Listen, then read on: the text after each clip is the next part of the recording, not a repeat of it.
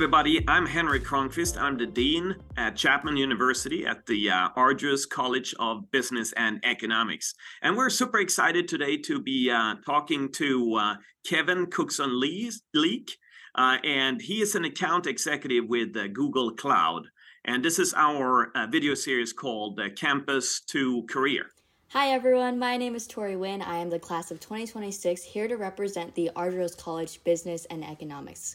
And so today we have Kevin here and we're so happy to join us. So, Kevin, let's kick it off with the first question. Can you please tell me how you have the motivation to get up every morning? What is your inner passion and drive? Yeah, I think when it comes to inner passion and drive, a couple things come to mind. And so, one is I, I have a, a mission statement, and my mission in life is I want to take great ideas, organizations, and technologies, and I want to leverage those to make the world a better place. And then on top of that, financial independence is something that I value as well. And so a combination of that eudaimonic and that that hedonistic is what keeps me going. So Kevin, uh, listen, to land a job at Google, that's pretty intense interview process, okay? Can you describe to our students what is that like? Yeah, it's a lot. So, so I started with a referral from a friend and a coworker at an earlier company called AppsFlyer. Once I had the referral, I was able to apply to three jobs, and I instantly got declined from the first one. And then this one happened to open up. The hiring manager was close with the person who had referred me. And I got the opportunity to interview. And so that first interview is a screener who essentially just was making sure that I was legit and who I said I was. And so she asked me some of the typical questions you'll get why this career path obviously i'm in sales so it's the why sales question why Google, why you, getting into some of my past performance and and some of those questions that would essentially filter me out if I didn't know what I was talking about. And after the screener, they put me in front of a recruiter who was honestly an amazing asset and she provided resources in terms of who would be the next people interviewing me and some of the potential questions they might ask and essentially materials I had to review. So screener, recruiter, referral. Then it was a multi step interview after that. And so there was Googliness, role related knowledge, then general cognitive ability when it came to how they would benchmark me for these interviews. And I got interviewed by a random team member, a director, and then somebody in the current role that I would be going into. There's obviously a lot of details in the middle of all this, but after passing that stage, I had a one on one with the hiring manager and then one more follow up discussion with the recruiter. And so there was a lot of steps to getting in the door here, but I'm I'm glad I'm here. It's a great experience. Yeah, that seems very intense and super well thought out in terms of trying to prepare yourself to be the best person that you can be. So maybe you can tell us a little bit about some internships or what platforms that we should use in order to prepare ourselves for those interviews or even prepare ourselves for the workforce in general. Yeah, so my playbook is not necessarily the recommended playbook when it comes to getting to where I am now. And so I did an internship. I did a lot of internships during college. One of them was with Amazon as an operations team manager. One was with a startup, Ulingo, which was basically Facebook Marketplace before Facebook Marketplace. I did an internship with Congresswoman Mimi Walters who was the congresswoman for the 45th District of California, based out of Irvine. And I did a lot of random extracurriculars on top of that. So I was on the lacrosse program at Chapman and was the president of the Vote Club, which was focused on getting students to register to vote and participate in the democratic process. I was also the founder and president of Net Zero Chapman, which focused on Chapman being 100% renewable energy powered. But what's funny is literally none of that has anything to do with what I do now. so, I could have done one internship, even relatively sales related, and maybe not gotten to where I am now. But I'm I'm happy with what I did, and there's definitely a more streamlined way to get to where I am now without doing all those random things or maybe not you know sometimes from a to b uh, from a to b it's you know not the closest way that brings you there so kevin you're in tech sales and all the big tech companies that we can think about whether that is google or apple or you know meta they have uh, tech sales functions so what is tech sales technology sales and you know what kind of courses or work in college do you do in order to prepare yourself for that yeah, so I I love tech sales. It's one of the, the best things that's happened to, to me in my career. And I had a really bad perception about it originally.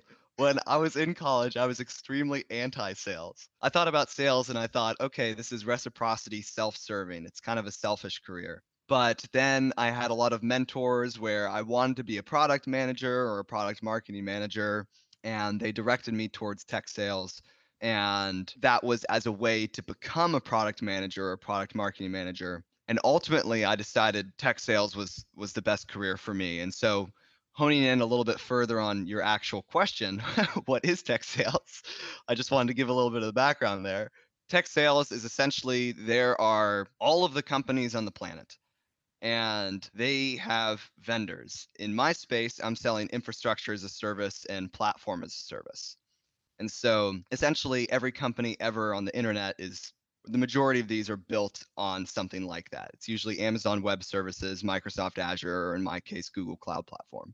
So these companies are seeking to build different applications.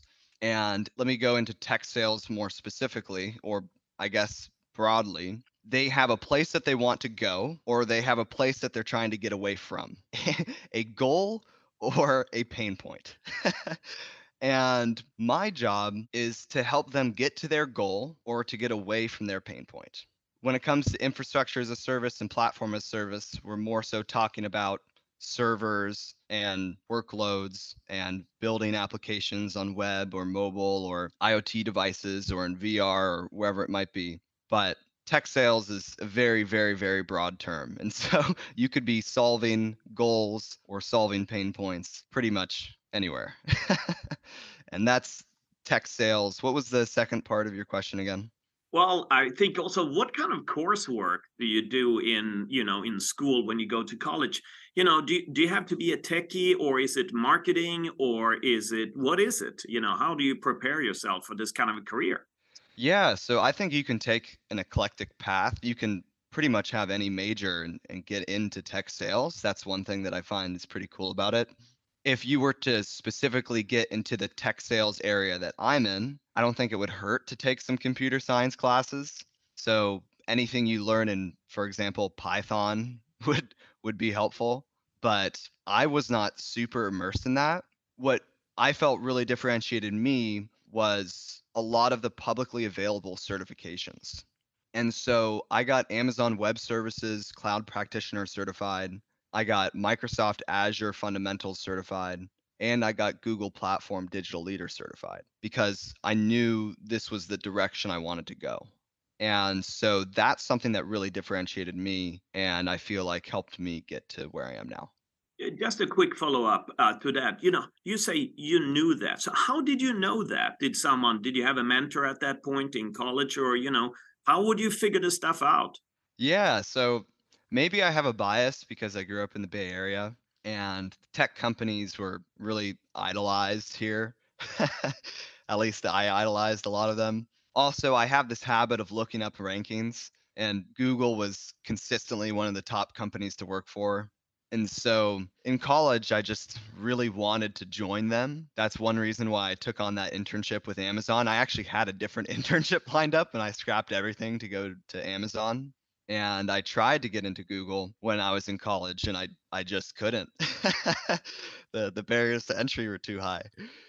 And so I can talk about my whole career journey, but I, I knew for a fact I, I wanted to join Google or, or one of these big three platform as a service, infrastructure as a service companies at, at one point. And I feel very fortunate to be here.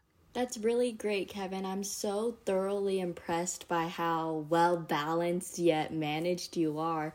And so maybe you can help students with that because a lot of us try to manage school and other activities in as well in life. And so can you tell us how you manage your time so wisely while trying to maybe work out or hang out with your friends while also doing coursework, especially at Chapman?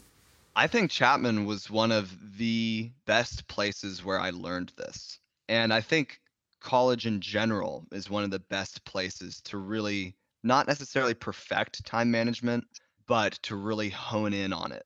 And so for me, I learned pretty much everything not to do when I was in college.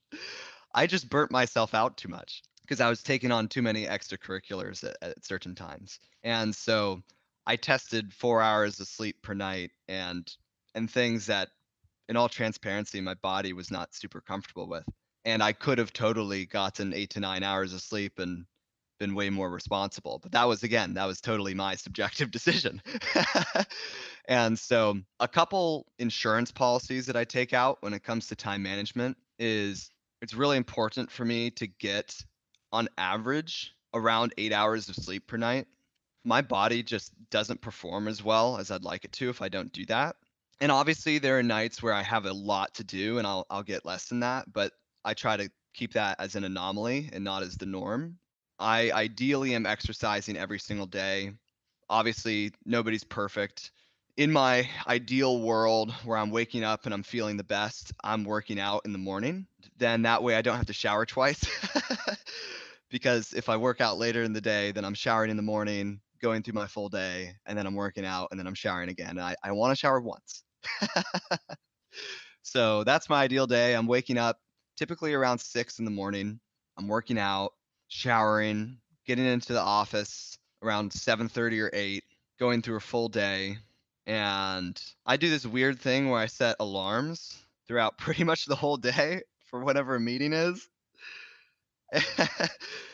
and that just keeps me punctual. I know Google Calendar gives me the 10 minute reminder, but then I forget five minutes later. so I like to have the alarm a minute beforehand and not too obnoxious of an alarm. I do this song called Arrival of the Birds by Cinematic Orchestra so it doesn't disrupt too many people. That's a simple way that I look at my day. I eat a full lunch. I like to eat breakfast. I like to have a full dinner. I'm not one of those guys who skips meals. And at Google, at least, I typically work until dinner time around 6:30, and then depending on where I am in my day and how much I have to get done, I might do some some work after that as well. If I feel like I've had a very full day, then I'll just chill out and relax. But then weekends, I make sure I allocate a lot of time for my social life and for family stuff. Same thing during the the work week. If there's a, an important social event, whether that's personal or or family or even professional because sometimes there's happy hours at work i'll make sure to allocate room for that because i think it's it's really important to come to life with the right energy and i don't think you can come to life with the right energy if you don't take care of yourself so it can't be 100% work I think that's a very good note to end on, Kevin. Thank you so much for spending some time with us today and for talking about your role at Google and uh, previously at Chapman, where you were a student. Thank you so much, Kevin. Awesome. Thanks, Henrik. Thanks, Tori.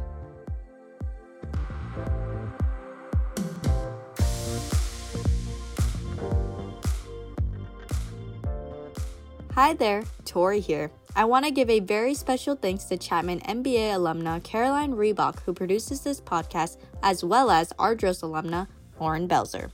Want to watch Campus to Career on YouTube?